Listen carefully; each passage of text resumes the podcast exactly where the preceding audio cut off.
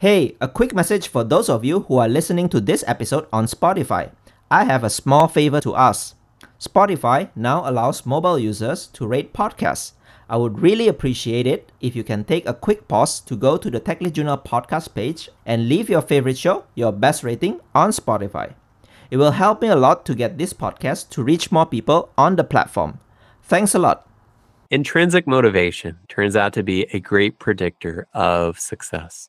When people are doing things that they feel intrinsically motivated to do, that they are doing because they believe it's what they want, because they believe it's what is right or what's important, they tend to be much more successful.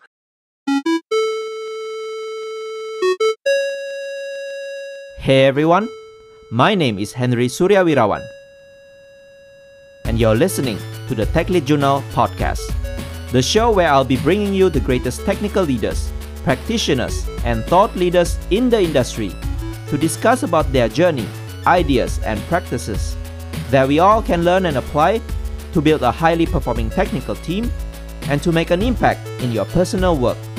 So let's dive into our journal.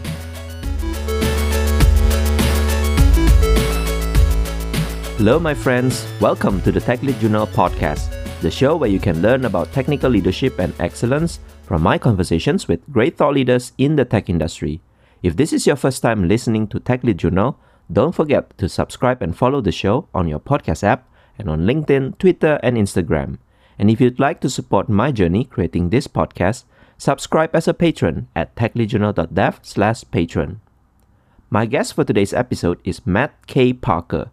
Matt is the author of A Radical Enterprise. In this episode, Matt started by sharing his views on the underlying causes of the Great Resignation trend, which includes the dominator hierarchies. Matt then explained in depth about the four key imperatives mentioned in his book that organizations must practice for establishing radical collaboration, which are team autonomy, managerial devolution, deficiency gratification, and candid vulnerability. Matt also touched on several other interesting concepts, such as how to establish autonomy while minimizing chaos, the concept of a dynamic and contextual leadership, and a few alternatives for structuring the salary and compensation in a devolved organizations. I enjoyed my conversation with Matt, learning a few radical collaboration practices which actually have been practiced by a number of growing organizations in the world. Matt's book even provides more examples on how these organizations thrive with those practices. So, for those of you who would like to learn more about these practices, make sure to also check out the book. And if you find this episode useful, please help share it with your friends and colleagues who can also benefit from listening to this episode. I always appreciate your support in sharing and spreading this podcast and the knowledge to more people. Let's go to the conversation with Matt after hearing some words from our sponsors. Mental well-being is a silent pandemic. According to the WHO, depression and anxiety cost the global economy over 1 trillion US dollar every year. It's time to make a difference.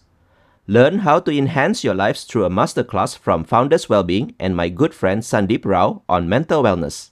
Visit founderswellbeing.com slash masterclass to enroll and enter TLJ20 for a 20% discount. Be a better version of yourself and make an impact. Today's episode is proudly sponsored by Skills Matter, the global community and events platform with more than 100,000 software professionals. Here, members can organize their learning experiences around the technology topics they care about most. You get on demand access to their latest content, thought leadership insights, as well as the exciting schedule of tech events running across all time zones.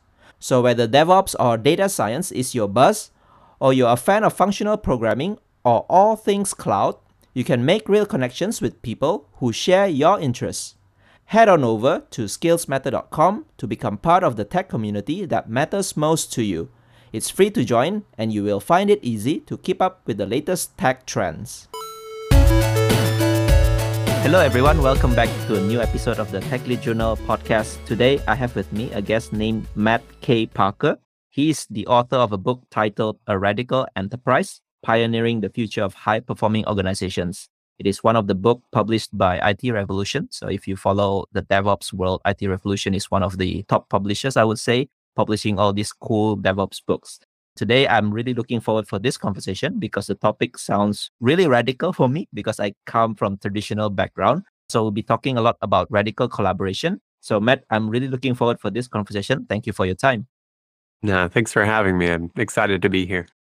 So, Matt, I always love to start my conversation by asking the guests first to tell us more about yourself, maybe your career highlights or turning points. Yeah, well, I maybe am sort of among a rare group of people who have ancestors who were programmers. My dad was a programmer, and my dad's dad was a programmer, sort of among some of the first in the late 50s, early 60s. So I sort of just grew up as part of this lineage of programming and was interested in it from a young age. Although I didn't really start programming in earnest until I was in like the ninth grade or something. It was part of my world growing up and hearing all kinds of funny stories, especially from my grandpa about what it was like to carry a big stack of punch cards to the operator and accidentally drop them along the way or to hand your cards to the operator and then have it all run overnight and come back the next day and for the operator to tell you your program doesn't work. And that's the end of it.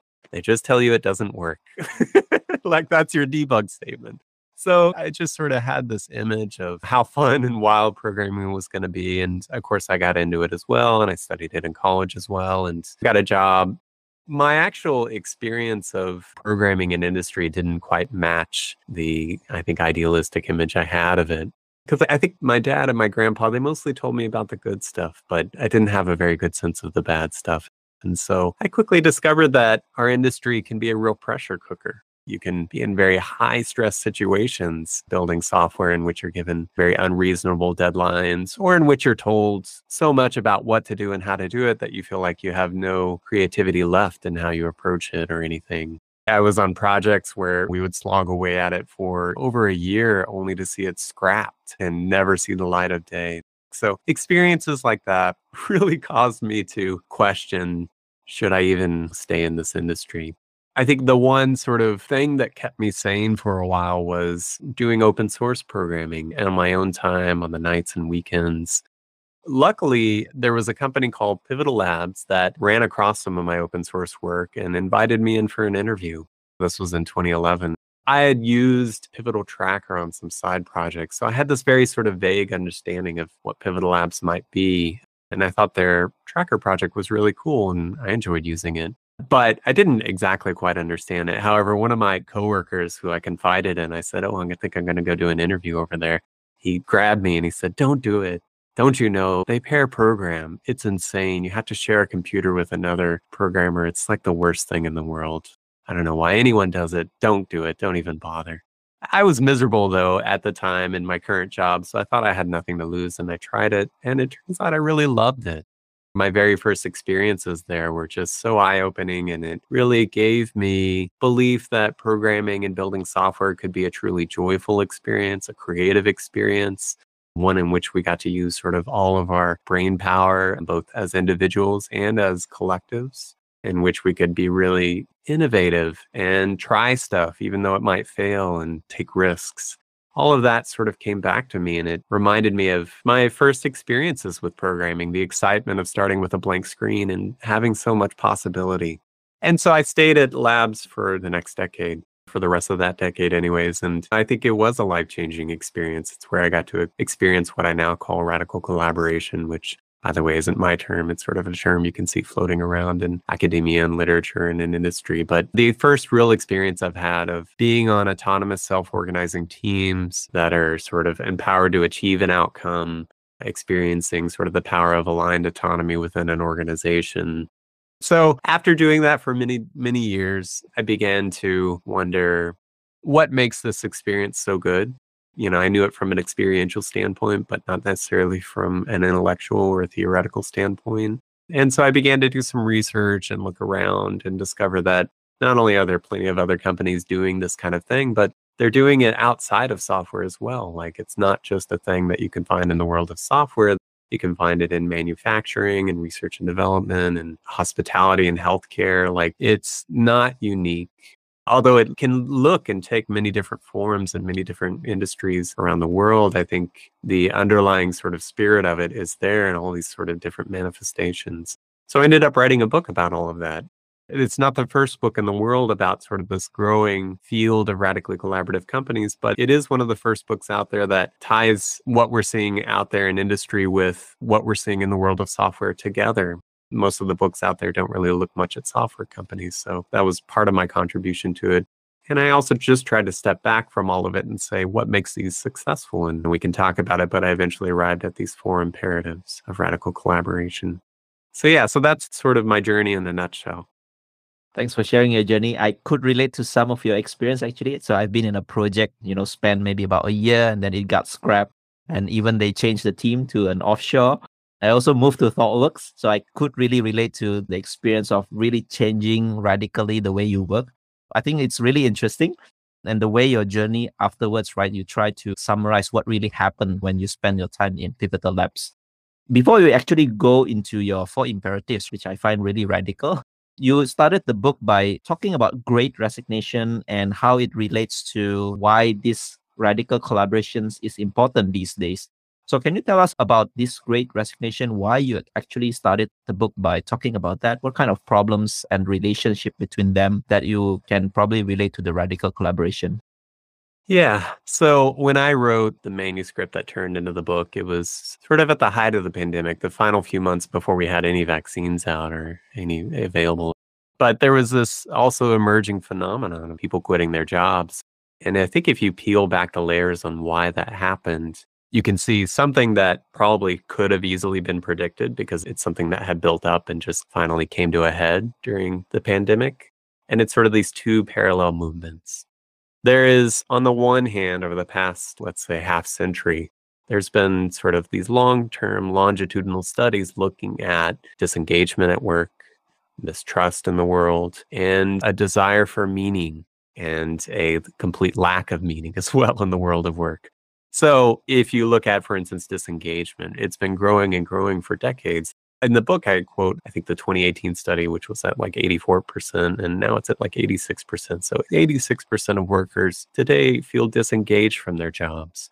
And that's anywhere from passive disengagement, just like whatever I'll get through the day, to active disengagement, which is much more toxic, right? I think we probably all experienced people that can have a very toxic effect on the workplace and destructive effect. So disengagement is a real problem and it's been growing for decades. Mistrust is a real problem. It's true in the world of work and in the world of society, government, institutions, etc just more and more people mistrust so many of the foundations of the way our world works today in the world of work, this includes like, I think it's around 56% of people mistrust their CEO, don't believe their CEO has their best interests at heart, don't believe their CEO tells the truth. It's a pretty startling number. And lastly, meaninglessness. A lot of people have increasingly found that they have an expectation that they should have some sort of meaning and purpose through their work. The reality is, most people feel like they're not getting it. Here in America, nine out of 10 people would be willing to give up 23% of their future lifetime earnings just to have more meaning in their job, to have a meaningful work experience, one in which they derive a sense of purpose and fulfillment from it. By the way, that's more than most people will spend on housing in their lifetime. So there's this realization that meaning, the sort of global realization and awareness and awakening to the fact that we are, as human beings, meaning seeking beings. Meaning is important to us, fulfillment, purpose, etc. So all of these things really came together in the Great Resignation. And I think it was a great way to start the book because it sort of speaks to something that we can all see and experience and read about happening around the world. But it touches on all these themes that also are part of explaining why radically collaborative companies are growing in the world. So companies that have really eschewed dominator hierarchies, companies that have a non-hierarchical structure, companies that make autonomy and self-organization sort of first-class organizing principles within company. Why these type of companies growing around the world.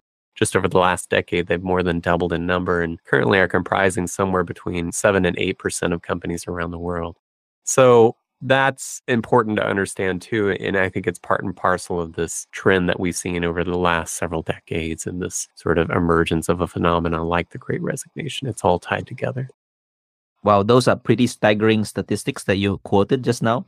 So, the three things that you mentioned just now disengagement, mistrust, and meaninglessness. So I think it was probably much more prominent in the Western world. In Asian, we do see some of this great resignation trend, although it's not as severe in the Western or US. But I think everyone during the pandemic felt something maybe enlightened or something throughout these hard times, I guess, where they could see probably the work is less meaningful than maybe the other parts of their lives. So I think yeah, this is actually a trend that I feel myself as well in my daily life. During pandemic, everyone work from home and you try to question, okay, does this work actually worth it? You spend so much time to actually work, but then you didn't spend much time on the other stuff. And you mentioned this thing about dominator hierarchies, right? So it could be one of the reasons why people are disengaged, people has a lot of mistrust and less meaning in their work. So can you tell us more what is this dominant hierarchies? Maybe for yeah. those listeners who haven't read your book. Yeah, totally. So the term hierarchy itself can be used in many different contexts. In some of those contexts, we wouldn't think it's positive or negative, or it's just a description, right? Like you can think about like a taxonomy of animals. They're organized in a hierarchy and how we break things down. So that's one way to think about hierarchy. There's a very specific type of hierarchy, though, that we can see in many organizations around the world that's referred to in sociology as a dominator hierarchy that's definitely meant in a much more pejorative sense. And what we're really looking at is a hierarchy in which privilege, power, resources are sort of unevenly distributed and concentrated at the top. So it's the way of putting together an organization based on ranking, in which the higher you are in the ranks, the more powers of coercion you have over people beneath you it's part and parcel of sort of a misunderstanding of human behavior that flourished in the early 20th century called behaviorism. It was basically pioneered by scientists like B.F. Skinner. As it's turned out, it's been just debunked in so many different ways that human behavior is much more complex than the behaviorist lens. At the outset of the 20th century, basically, the idea was that human behavior boiled down to carrots and sticks. People are, will be incentivized by carrots and disincentivized by sticks. And the only reason people would work and produce and perform at high levels is through some combination, some careful sort of scientific management of those carrots and sticks on your workforce. That's had a lot of disastrous effects. It was first pioneered in the field of manufacturing, but it was very quickly taken into knowledge work fields like software development, and it just turns out that organizing work that way turns out to be growth inhibiting. It reduces people's motivation, intrinsic motivation, I mean. It reduces the sense of passion, meaning, fulfillment that they get from their work. It reduces their sense of autonomy. Even if you just look at autonomy itself, that alone can account for so much success. The more meaningful decisions people get to make in pursuit of an outcome, the more likely they are to succeed at the outcome the more you take away their ability to actually make meaningful choices in pursuit of an outcome, the less likely they are to care about the success of the outcome. So, yeah, there's just all this sort of fascinating stuff that comes together around this. So, dominator hierarchies themselves are just a manifestation of a misunderstanding of human behavior that I think is slowly being corrected. The industry, the business world, it always is lagging behind the science world the psychological sort of understanding of human beings, sociological understanding of human beings. And so I think today we're just seeing the world of business start to catch up to insights that were gained 50 years ago in the world of science. So when you mentioned about this, of course, like for many of us, we could relate because this is like a common practice in many companies, traditional or just normal companies. And I think some people refer to it like command and control, bureaucracy, yeah. and Taylorism. I think the situation in which you have some kind of ranking and a power, as the higher you are, the more power that you have. And thus you think that you can control the people below you. So I think that also is probably one of the reasons why people are disengaged, especially if the bosses or the managers are not considered a good boss, right? So people mm-hmm. might have different opinions, but they just do whatever they're told. And I think that's probably one of the source of this disengagement, mistrust, and meaninglessness which bring us to your radical collaboration concept. So you mentioned about four imperatives. Maybe you can briefly mention what are the four imperatives and maybe we can dive deep into each of them afterwards. Yeah, totally. So just at a high level, there are these sort of four pillars. In the book, what I'm doing is looking a lot at case studies at different companies, like Haier in manufacturing and W.L. Gore or companies like Buurtzorg or all these different companies in all these different industries, a number of software companies too, like Nearsoft and Cora, Civic Actions, etc. What I'm trying to do, though, is not only tell their stories, which we can learn a lot from in and of themselves, but pull back the curtain on why are these companies succeeding. And when I did that, four things really stood out to me. The first was in all of these companies, team autonomy seems to play a really central role, whether it's micro enterprises at Haier, right? They took their company of 80,000 people and broke it up into thousands and thousands of micro enterprise, each of which are autonomous and self organizing each of which develop their own profit sharing schemes, each of which are starting their own product on the market. That's a manifestation of team autonomy and the powers of it, and a belief in the powers of it. And so you see that sort of in all these different companies. They all have embraced this idea that there is a lot of power to having autonomous groups of people within the company being able to self organize, cooperate, and sometimes even compete against each other and that actually turns out to be a more powerful way to organize a company than to divide it into some kind of elaborate command and control structure in which everything is controlled at the top as if somebody at the top could be all seeing and all knowing. So, yeah, I think that stood out to me. The next thing that stood out to me was what's called managerial devolution. Devolution is a technical term for the decentralization of power so when you take sort of power out of the hands of a static dominator hierarchy and you disperse it into the hands of sort of the self organizing hierarchy of teams, it's a process that's called managerial devolution. That was clear in all these radically collaborative companies that they were all engaged to some level in that sort of process. There's many different ways it manifested in these companies. So it's not just one thing, but there were elements of it in all of these companies. In all these companies, it also seemed to be an ongoing evolution as well, which I found fascinating. By the way, one thing I'll say just before I move on to the next imperative is that many people, the first sort of fear they have when you say, well, it's a non hierarchical organization, their assumption is that it must be either chaos, like anything goes chaos, or it must be death by consensus. Oh, they must not get anything done because they won't be able to do anything unless everyone agrees. What's fascinating is these companies are highly structured yet non hierarchical. So they're not chaotic.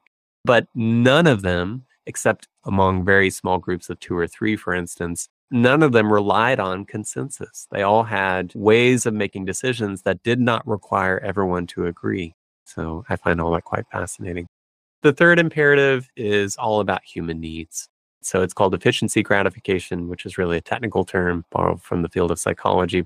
Really, quite simply, it's just about the fact that humans are different from other animals. We have psychological needs. We need security, autonomy, fairness, esteem, trust, respect, meaning, fulfillment, purpose, etc.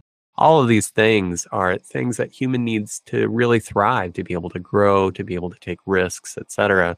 And these companies have seemed to figure that out. They've said, like, actually, we will be better as a company if we create environments that are rich in need satisfaction if we are creating environments in which people derive security, autonomy, fairness, etc., from it, they will be much more likely to perform at very high levels, to take risks, to trust each other. That ends up having a very multiplicative effect on performance. I mean, trust alone, one of many different human needs. For instance, high trust workplace environments lead to 32 times the amount of positive risk taking. So, teams trying something even though it might fail, and if it fails, learning from it and trying again. That's an example of positive risk taking. So it leads to 32 times the amount of positive risk taking, which then leads to 11 times the amount of innovation and six times the amount of economic performance at the end of the day. So creating these sort of environments rich in human needs turns out to be a great way to supercharge your organization. The last imperative really is all about showing up and being able to say things to each other, even though it's uncomfortable and even though it's scary. So it's called candid vulnerability the ability to be candid, which is saying what you believe and what you think we should do, but the ability to be vulnerable, not only saying what you think should be done, but also saying why you think it. I think a lot of us, myself included, are really good at being candid. I'm never afraid to tell people what I think. I am afraid to tell people why I think it because if I tell people why I think it, if I show them the hidden chain of inferences, assumptions, biases, beliefs, etc., behind what I think, it's likely to be invalidated, right? They're likely to be like, well, what about X? And I'll be like, oh, crap, you're right. I am wrong about something. Oh, and now I had to rethink it. So being vulnerable can be pretty scary for most of us. These organizations recognize, though, that if you create environments in which people are not just candid but vulnerable, you supercharge collective critical thinking, collective innovation. You get teams to recognize problems much faster, errors in their approach much faster, and to correct for them much faster. That being said, it's not easy. And so they've all sort of realized that to get there, they have to actually practice it. And so, you know, in the book, I show some stories of some things that they do to actually try to practice candid vulnerability. So, anyways, those are the four imperatives in a nutshell. And it seems like if you want to really succeed at stepping out of a dominator hierarchy into some sort of radically collaborative configuration, or just even moving down that path, which by the way isn't one thing, right? It's a whole spectrum and there's just all kinds of room to move down it. But if you actually want to take steps towards it, I think you're going to have to consider and at some point really embrace in some way, shape, or form all four of those imperatives. It doesn't seem like success is possible without them. So those things that you mentioned, I think there are many studies already mentioned about this, but putting them together as kind of like characteristics or traits that an organization should think about, like merging them together, I think it's really exciting. So you mentioned about autonomy, you mentioned about the human needs, psychological needs, and being vulnerable. So I think there are many researchers, authors who are talking these different concepts in a parallel, right? But I think putting it together, putting as a one giant characteristics of a radical enterprise, I think it's something that I want to dive deeper in the next conversation. Let's start with team autonomy. Many people have talked about autonomous teams, self-organizing team, and you mentioned about intrinsic motivation. So tell us more, how can we become more autonomous? There are these six core dimensions that you mentioned about being autonomous. So maybe can start from there. Like how can a team become more autonomous? Yeah, so there's all these different ways in which autonomy can manifest. In some organizations, all six were present and some subset of them were, but it's really about autonomy and how we work. What are the actual practices we're using as a team? So if you think about a software team, are we pairing? Are we doing TDD? Are we doing continuous integration, continuous deployment? What are we doing as a team day over day, week over week? What are the practices we agree on? Autonomy of practice really is all about the how. Actually, in all of the organizations that I profile in the book, autonomy of practice was common to all of them. It sort of seemed like table stakes form of autonomy that if you don't give the team any say over how they work together and what practices they use, you don't actually achieve fundamental engagement. That doesn't mean some of these organizations didn't have significant alignment on practices. Like in some of them, there was just a sense that all teams do a certain number of things, and that's just part of who we are in our culture. But outside of that, we're always experimenting and trying stuff. But in other organizations, there was no common set of practices. It was literally like the teams are up to figuring that out themselves, figuring out what works with each other. Another way autonomy manifested was sort of autonomy of schedule. Are we co located or are we distributed? Are we synchronous or are we asynchronous? Like you could imagine that you put different groups of people together, different individuals together with different life circumstances, maybe different locations around the world, right? You're probably going to end up with different teams gravitating towards different modalities. Some are going to want to be co located because they're all in the same city together and it's a lot of fun to work together in person. Others are going to want to be or even have to be distributed because they're not all together. Others are going to want to be synchronous. We all agree that we start work at 9 a.m. and end at 5 p.m. And others are going to say, no, let's be asynchronous. Let's let the night owls be night owls and the larks be larks. Whatever makes sense for us, we can do that. I think in our industry, you can run into a lot of evangelists for one way, one specific way. Like you must be co located, you must pair program in person, you must blah, blah, blah if you step back and really start investigating all these different companies, you can see that there are lots of teams succeeding with wildly different modalities of presence, of synchronicity, etc. So, yeah, that was pretty eye opening to me. Also, there's things like autonomy of role. So maybe you go join a team, what role do you play on that team? Are you the product manager? Are you doing engineering? Are you focused more on data science? Are you doing some amount of design and user research? I think that is something that a lot of these organizations take seriously that we shouldn't shoehorn people into doing one thing and one thing only.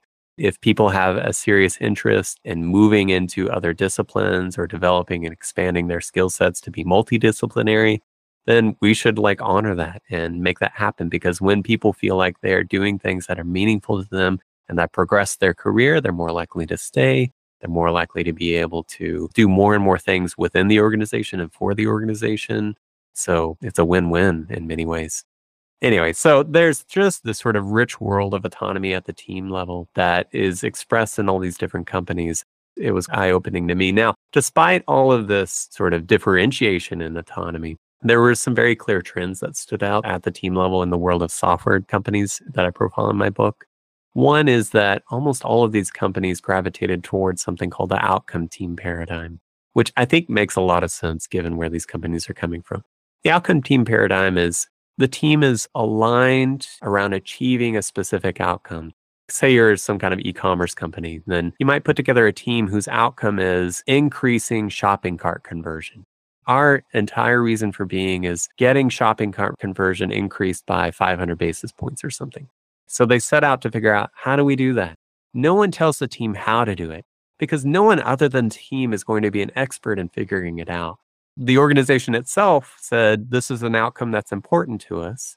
We need to put together a team that focuses on this outcome. So, the interesting thing about outcome teams is that they tend to be radically decoupled from specific code bases. So, unlike in a traditional organization, which typically is modeled around something called a component team paradigm, in which teams are tightly wedded to controlling specific code bases, but not others.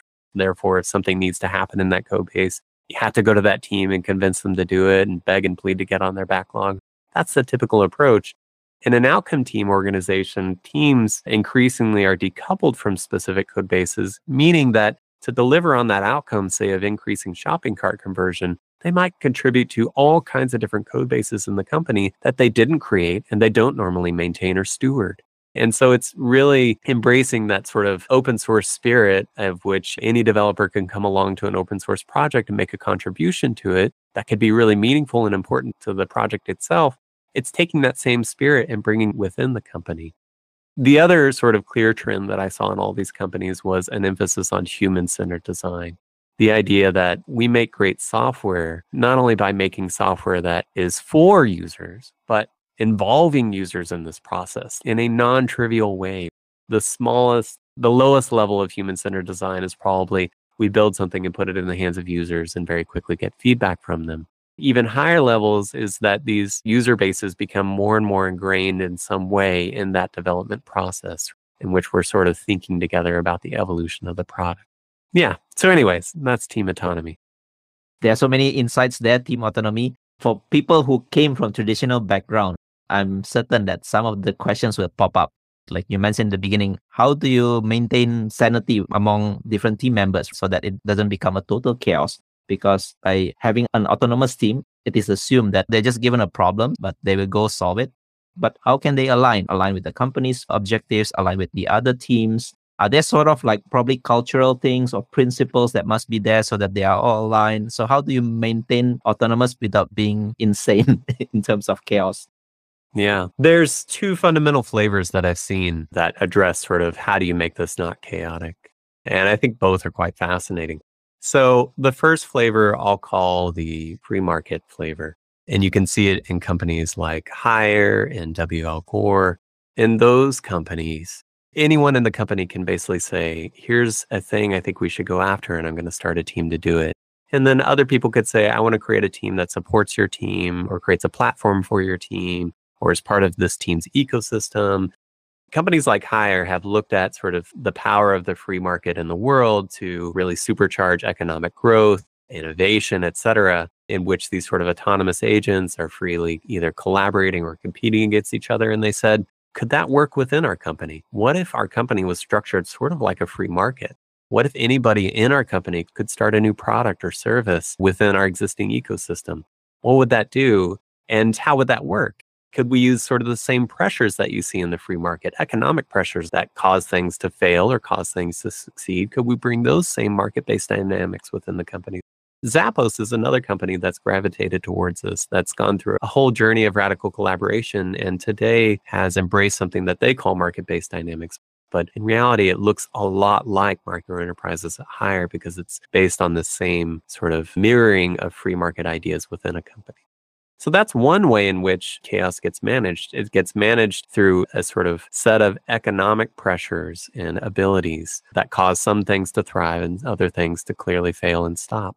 You can contrast with other companies that, for instance, are creating a very specific product. Like they have something very specific that they are trying to do. Just imagine sort of like a retail organization retail company has a very specific thing. Maybe they're a clothes company, and so they sell clothes and they have stores. The name of the game is really how do we make that business more and more successful? How do we optimize it? How do we solve problems in it? How do we get the right products to the right people at the right time? How do we upsell? All that kind of stuff. But in reality, if you're in that business, you'll quickly discover wow, there's almost like an infinite number of things that we could try to make our business better to expand our business, to grow our business, to shore it up, whatever. But we have a finite number of people, a finite number of money. And so if you were trying to be a radically collaborative organization, but you have a very specific product you're building, you are going to run into the prioritization challenge, right?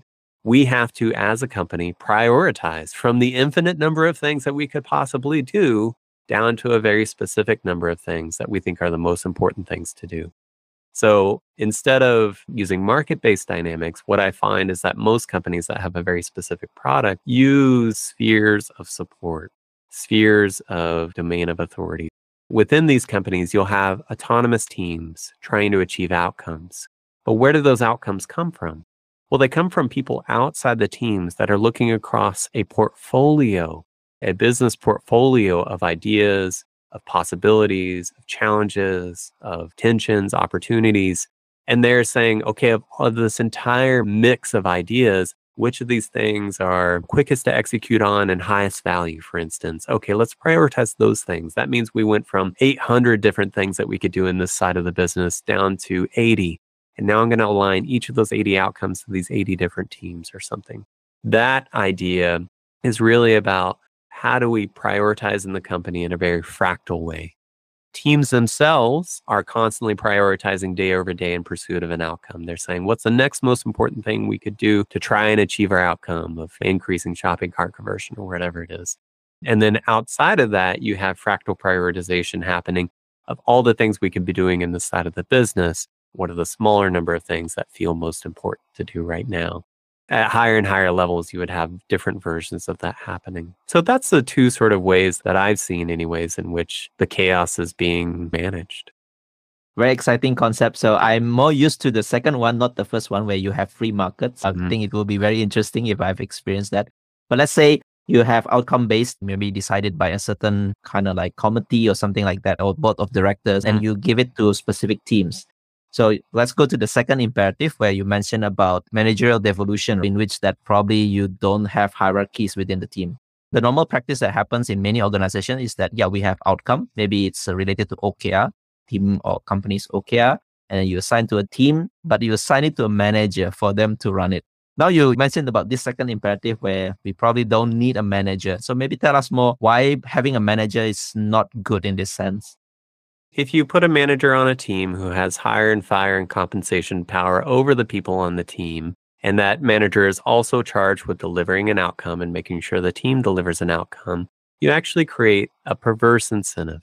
The team is disincentivized from telling the manager what they think if they fear that what they think is not what the manager thinks, if the manager disagrees. You end up just creating this world in which a manager even if they didn't want it, ends up with this weird coercive power over people on the team that gets the team to do what the manager wants and not necessarily what is the best thing to do, the right thing to do. It inhibits the ability for the team to think critically, openly, transparently, and safely, to take risks, to try things. And so that's primarily the reason why they've eschewed line managers within these companies and said, okay, what if we design roles in such a way that it's very clear what a role gets to make decisions about. But we don't include within these domains of authority coercive powers over others. So if you think about a sort of classic extreme programming team, you would have product manager, product designer, a number of engineers.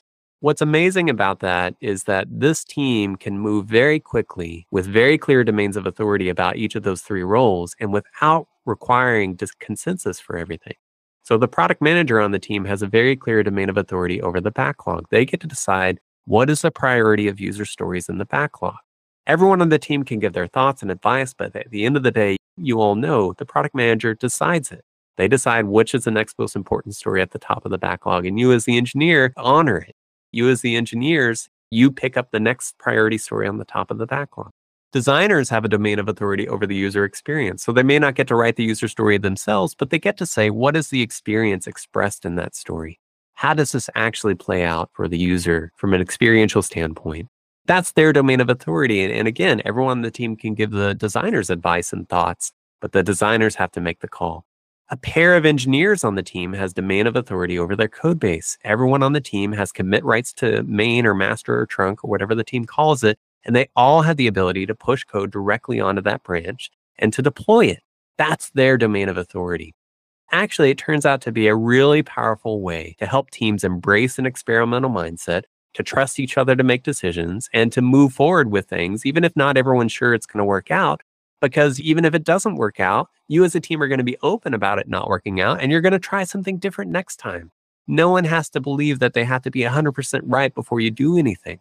So you can see that there's a real power in that approach. And if you take those same sort of principles, creating roles that have very clear goals and very clear domains of authority, and you begin to apply it throughout the company, you can end up with all these sort of spheres of support around these frontline teams that are creating value for the company. So again, outside of the teams themselves, you may have a role called like portfolio manager or something whose job it is to look across the portfolio of ideas, challenges, opportunities, insights, et cetera, and to say, let's focus on these outcomes and not these. Okay, so I now got six outcomes and I'm going to give it to six teams. And that's how you create aligned autonomy. The concept of aligned autonomy is so important because the way you keep the organization from going off the rails is to make sure everyone is aligned around what outcome are we trying to achieve, but in which the teams going about achieving it have complete autonomy in how they get there, to make meaningful decisions in how they get there that's at the end of the day, I think, where managerial devolution really takes off, at least in the world of these software companies. Yeah, when you mentioned about this concept, the team is given the what, right? The what is the outcome that they have to achieve, but the mm-hmm. how is independent. So they are free to try different methods, different strategies to achieve that what outcome. So I think that's a very fascinating concept for some of us who came from traditional background in this concept managerial devolution, you have this one thing that I pick up really interesting as well. You mentioned that leadership is dynamic and contextual, which means that anyone can be a leader at any point in time, depending on the situation, depending on the trust from the peers and things like that. So tell us more about this concept, why leadership can be dynamic and contextual. Okay, well, I think it's funny that this doesn't seem intuitive to most of us in the world of business because dynamic, contextual, emergent leadership is what we see every day over day out in the world outside of our corporate office. Imagine, say, there was some kind of natural disaster in your neighborhood. A dam broke and it flooded. People have homes and flooding and stuff going on. What happens in that situation? Dynamic contextual leadership tends to emerge, right? Some people will step up and start to organize activities. Okay, we're going to do this and we're going to do that. We're going to put sandbags over here to try and get the water to stop flooding in this area, whatever it is. Leadership is granted by the trust of peers. It's not like this person suddenly is anointed as the leader once and for all of other people who gets to tell everyone what to do and actually just emerge in a situation. And in that situation, some people followed, other people took the lead, and they trusted each other and they actually collaborated in that way. That's really dynamic contextual leadership. I think these companies recognize that the leadership in most traditional organizations is sort of a joke. It's sort of like an illusion. Just because such and such person has a certain title doesn't mean that they have the best idea in every situation. It doesn't mean that everyone should always follow them. That's sort of the spirit that they're embracing within these companies. Now, what's amazing too is that these companies, I think, do a much better job and create much more clarity around roles within the company. It's sort of almost like this paradoxical situation in which these radically collaborative companies have created a great deal of clarity around who gets to decide what.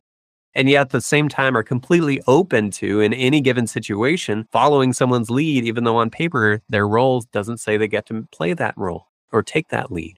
And I think all of that goes back to trust these companies have created a great deal of emphasis on creating high trust environments. when trust is in the room, anything becomes possible. Groups can do amazing things so long as they're doing it on a basis of mutual trust and respect. Mutual trust, respect, and equality. I think you mentioned all these mm-hmm. characteristics.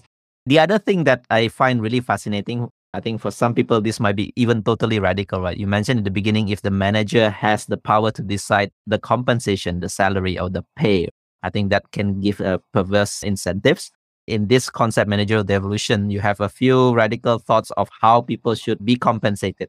So tell us more about this part because at the end of the day, we work for some salary or some compensation. So how does the radical team actually gets to decide their compensation? Yeah, well, these aren't so much my thoughts on how it should be done, but sort of my observation of how it is being done in these companies. Like Haier for instance, one day laid off 12,000 managers when they said, this is not how we're going to work anymore.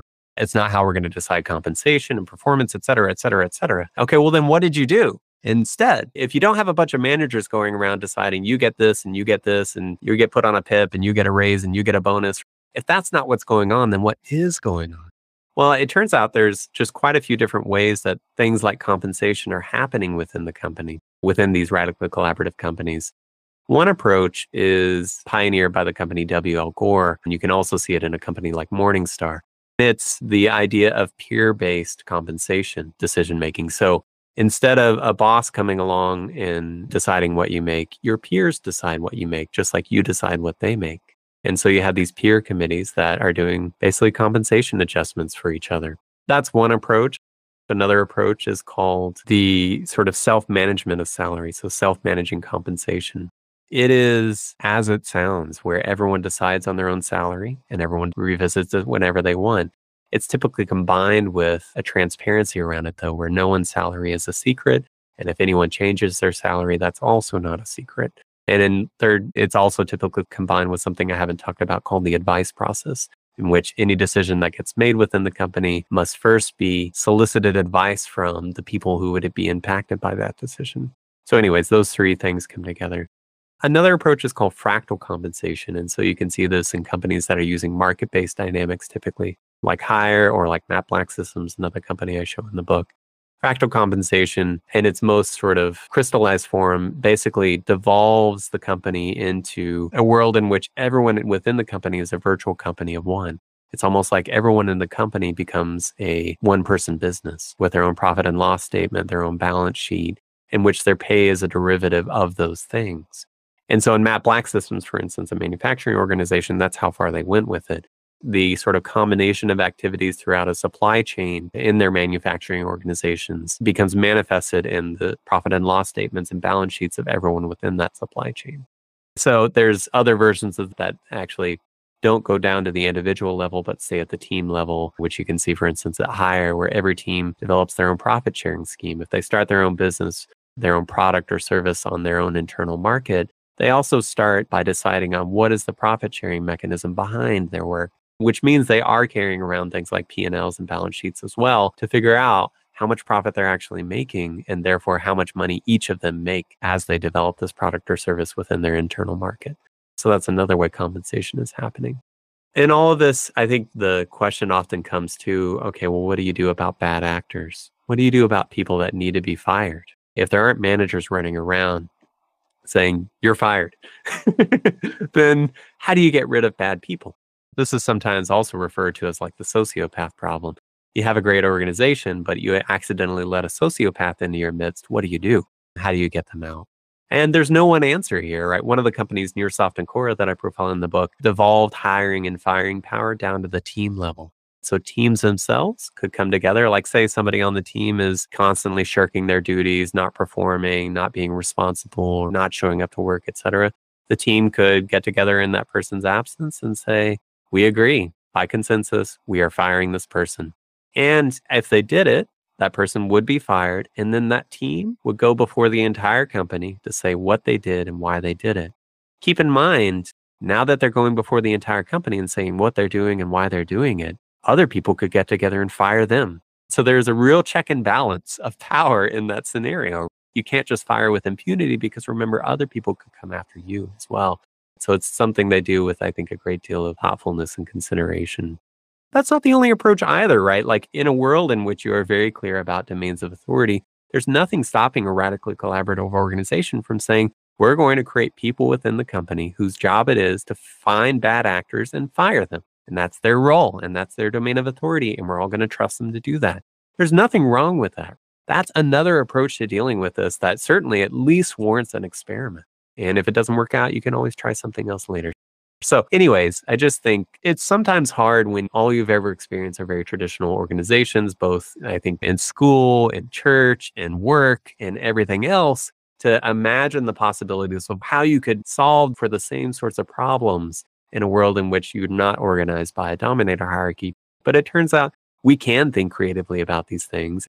All these different companies out there are showing us all the different ways that we could go about doing these same sorts of things without some of the negative consequences associated with the growth inhibiting consequences associated with a system of domination and coercion. Wow, thanks for sharing all these exciting strategies and techniques. I'm still trying to wrap my head around some of these ideas because I've never experienced it. For those listeners who are interested, I think I suggest you to read the book and maybe from there you can go to a few different references so that you can actually understand how it is actually being done. So there are no like 100% answer to some of these concepts. Sometimes it depends on the context and the situation. Maybe you can choose the things that might work for you. So let's go to the third imperative, which is deficiency gratification. So you mentioned this is related to the psychological needs of human. Why is it important to satisfy the human psychological needs? Tell us more about this imperative. All right. So I think, you know, at the beginning of this, I talked about how there was sort of sea change in understanding of human motivation and behavior what really happened throughout the 20th century was they discovered that humans aren't like rats. that may sound weird to say, but in reality, the dominant sort of understanding of human motivation and behavior in the early to mid 20th century was based on a study of rat behavior and then extrapolating from rats to humans. It sounds crazy when I say it, but that's true that's how we came to these kind of crazy conclusions about carrots and sticks for humans and how that's the end all be all of getting people to do what you want them to do or getting people to perform. So, actually, what we discovered throughout the 20th century is that human motivation is much more interesting, rich, complex, and in some ways much more powerful, and in other ways a little more fragile than we thought. Intrinsic motivation turns out to be a great predictor of success when people are doing things that they feel intrinsically motivated to do, that they are doing because they believe it's what they want, because they believe it's what is right or what's important, they tend to be much more successful. That correlates with other human needs like autonomy, which I've already mentioned. It correlates with other human needs too, like trust and our trust in each other to be able to pursue activities together. The psychologists that sort of pioneered the field of positive psychology, which looks at sort of motivation and personality and all these psychological needs, they had this hypothesis in the mid 20th century. Their hypothesis was if we take what is good for humans and extrapolate from that, we believe that what is good for the individual human will also be good for the organization of humans. In other words, if you create environments in which the humans within them are getting all the security, autonomy, fairness, esteem, trust, belongingness, etc., that they need from their environment, they will actually perform better as an organization of people. But those mid 20th century psychologists, when they first began to say, this is our belief, this is our hypothesis, they had no empirical evidence to stand on to say that's actually true. And it's really only the last maybe three decades that we've developed just this growing body of research into the relationship between individual human psychological need satisfaction and group level performance. And what I mentioned earlier about like the multiplicative effects of trust, the strong correlation between success and autonomy, et cetera, are all based on these studies over the last 30 years that have looked at the relationship between performance and outcomes and efficacy and underlying needs. That's really what this boils down to. And so, in the companies that I profile in the book, I show a number of ways in which these companies cultivate a culture of mutual need gratification. As you mentioned about rats, you kind of like reminded me every time I read a book there's always this experiment with rats, right? I think maybe that's the reason why some of this actually came from that experiment. We always test against rats first. That's why there's this term called rat lab and things like that. So that's really funny when you mentioned that. So yeah, I think it makes sense. We all have our human needs. So if you refer to the Maslow hierarchy, you're a certain point where you have the basic needs and things like that. People crave for meaning, for self-actualization, self-esteem, trust, and things like that. So the higher you go, especially when now the world has evolved so much, I think people crave more towards the top hierarchy in the Maslow hierarchy. Thanks for sharing that. So let's go to the last concept, the last imperative called candid vulnerability. I think there's so many research done about vulnerability, right? Leaders are also expected to become more vulnerable. So tell us why vulnerability is also one of the ingredients for radical collaboration in a team. Most teams are dysfunctional in the world. You put a group of people together, you tend to witness a certain set of dysfunctions within that team that are shockingly consistent between different teams, right? They tend to be dysfunctional in the same sorts of ways. The question is why? Why does that happen? The answer is, or at least one theory around it was developed originally back in the 80s and since then has sort of grown. It's a theory of sort of tacit psychological routines that many people have learned in early childhood that end up making their work with others typically dysfunctional. Those routines are winning and not losing, maintaining unilateral control, suppressing negative emotions both in themselves and in others, while doing all this appearing to behave rationally. And appearance is probably the key word, right? That's called defensive reasoning. And so when you have a number of people working together as a team that don't all agree on what to do, you typically see them manifest defensive reasoning. Instead of getting to the truth, they each try to win. Instead of discovering what is the best approach, they each try to campaign for their one approach, regardless of whether or not it's the best. They don't even sometimes realize. I mean, I say, I've done this so much in my life, right? We don't even realize we're doing it when we do it typically. Like these underlying sort of routines that lead us to be dysfunctional are tacit. The opposite of that is called productive reasoning. Productive reasoning is what I call candid vulnerability because it really does boil down to not only getting people to say what they think should be done, but why they think it should be done, exposing the hidden chain of inferences, assumptions, beliefs, biases, observations, etc., to others to be able to actually explore it and sometimes invalidate it in pursuit of getting to what is the right thing to do. That candid vulnerability does not come naturally to us. Most of us have not learned to do that from an early age. So we had to practice it. And there are some interesting ways that I found that these companies were practicing it. They included things like doing two column exercises. Let's say, Henry, you and I were working together and we were in a meeting and we had gotten to a big argument and we both sort of left feeling not good about it. One thing you and I could do separately is to take a piece of paper, draw a line straight down the middle, on the right side, in the right column, we could write down maybe some of the key things that we said. You said, I said, you said, I said. In the left column, we could write down what we were thinking as we were saying these things. If you just stop there, what you typically discover is that what we say and what we think are radically different. What is said versus what is thought tends to expose a tremendous amount of defensive reasoning Having done this myself, I can say it can be humbling and frankly a little horrifying when you step back and are honest with yourself about the delta between those two columns. But you can also then rewrite the conversation. What if I had been more honest, more candid, but what if I had also been more vulnerable? What if I had demonstrated vulnerability to the person I was arguing with and I had demonstrated curiosity in what they were saying instead of assuming I knew everything about them and assuming I knew everything about why they were saying it? And so that's one way that these companies have begun to develop the skill of candid vulnerability. One other way is practicing clean language was something developed again in the field of psychology.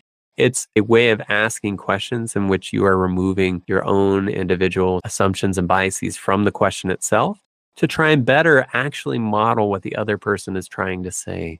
So much conversations go off the rails because we don't bother to confirm whether what we think they said is what they actually meant if you do go through this process of actually diving into what do they mean, you discover that you are often wrong. You had them totally wrong. What you thought they were saying is not what they were saying at all. Sometimes you discover it is what they were saying, but regardless, going through a process in which you really dive into their own reasoning brings you closer to the other person, makes you more trusting of each other.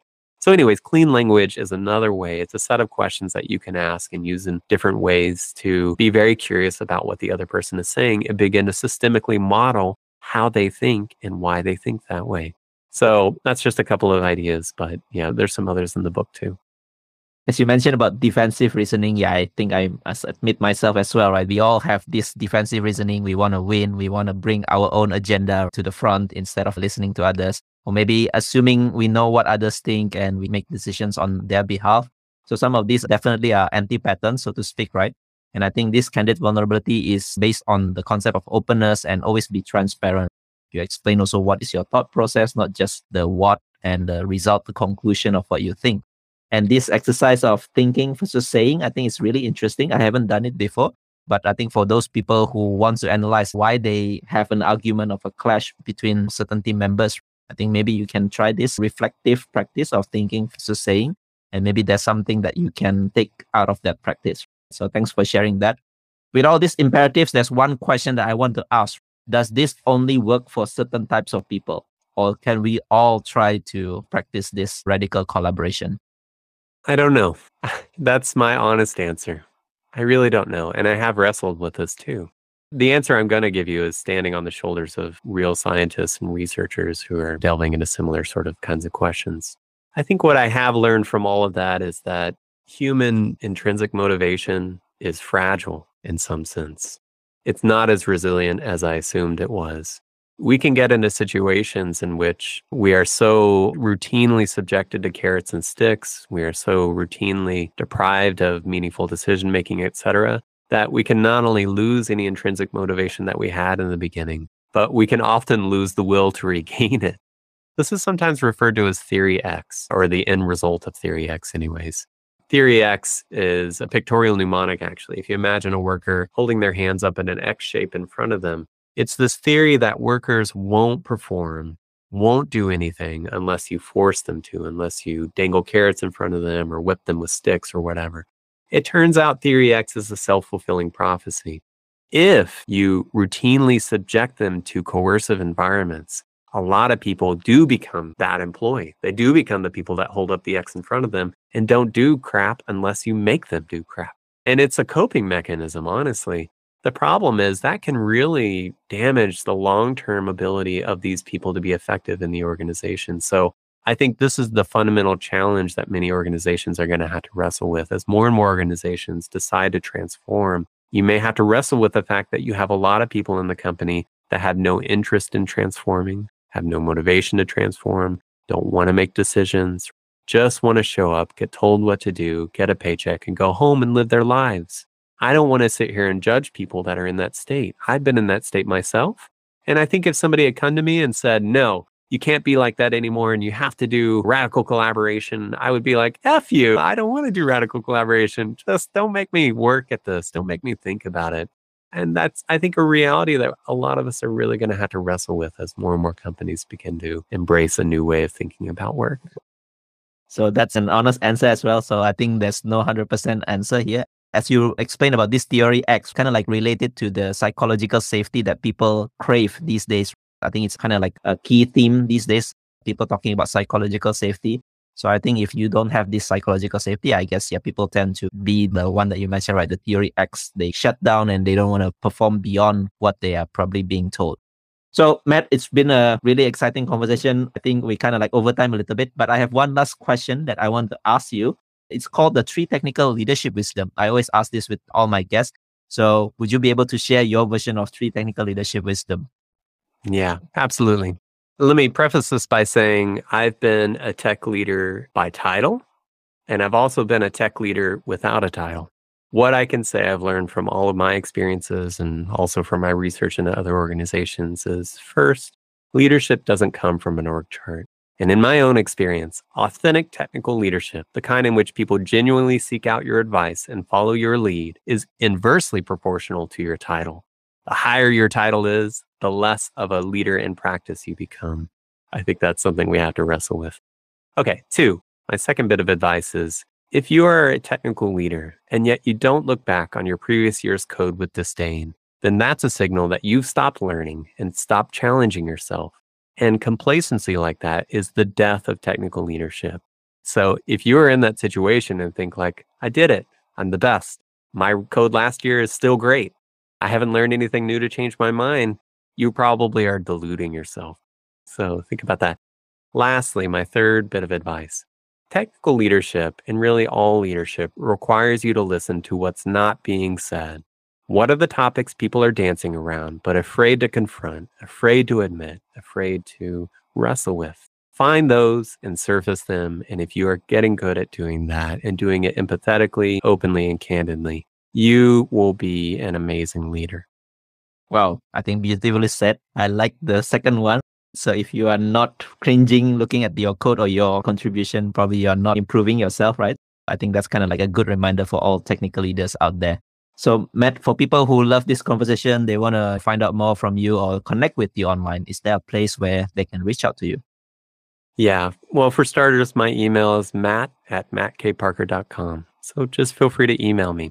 You can also go to my website, mattkparker.com. There's links on there for Twitter. I'm real Matt K. Parker on Twitter links to my LinkedIn as well, where I try to post. That's where you can find me. And make sure to get the book as well. So if you want to be kind of like mind twisted with all these radical concepts, I think the book is really good to give you summary and also practical examples from companies who have done it. So I think it's not just theoretical, but it's also practical in the sense that there are real companies examples inside the book. So Matt, it's been a pleasure talking to you. Thanks so much for your time. I really learned a lot today. My mind is still twisted for some of the concepts, but I hope that you enjoy this conversation as well. No, I loved it. Thank you so much for having me. Thank you for listening to this episode and for staying right until the end. If you highly enjoyed it, I would appreciate if you share it with your friends and colleagues who you think would also benefit from listening to this episode. And if you're new to the podcast, make sure to subscribe and leave me your valuable review and feedback. It helps me a lot in order to grow this podcast better. You can also find the full show notes of this conversation on the episode page at techleadjournal.dev website, including the full transcript, interesting quotes and links to the resources mentioned from the conversation. And lastly, make sure to subscribe to the show's mailing list on techleadjournal.dev to get notified for any future episodes. Stay tuned for the next Tech Lead Journal episode, and until then, goodbye.